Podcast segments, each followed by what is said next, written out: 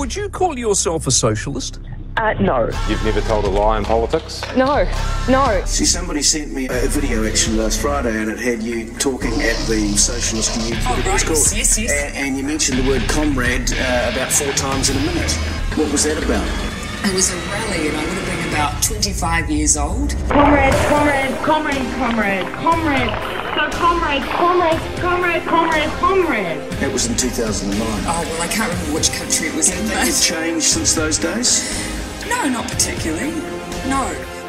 If you are caught in a lie or caught intentionally misleading the New Zealand public, how would you expect to be held to account? Well, I actually believe that it is possible to exist in politics without lying. We drum in that messaging around the dangers of COVID pretty diligently for a full 2-week period of sustained propaganda.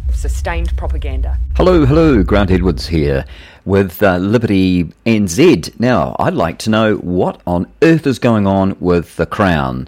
Now, what is a crown? Is it the Crown? And if so, what is the Crown? Or is it a crown? How many crowns do we have? We have Lady Crown, we have the Crown of the Maori Nation, M-A-U-I, the Maori Nation. We've got the Crown, which I thought was the royal family. The Queen is the Crown, the head of state of New Zealand, or is the Crown a corporation as well? So what on earth is the Crown? Before I crown somebody, please tell me. Someone that knows what they're talking about, let me know. What is the Crown? Explain it to me, because I'm baffled. I have no idea.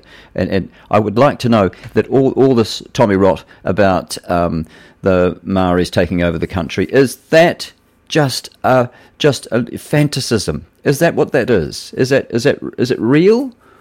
Or is it just a joke, or is it just a dream that the Maoris think that they can do that and the government's just playing along with them, just trying to keep them happy? And who is this Michael Stace?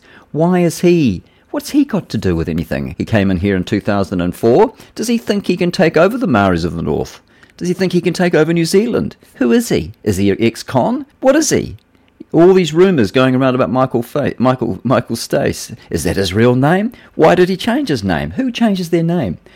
The only do good people change their names, or do baddies change their names? If you are caught in a lie or caught intentionally misleading the New Zealand public, how would you expect to be held to account? Well, I actually believe that it is possible to exist in politics without lying. We drum in that messaging around the dangers of COVID pretty diligently for a full 2-week period of sustained propaganda.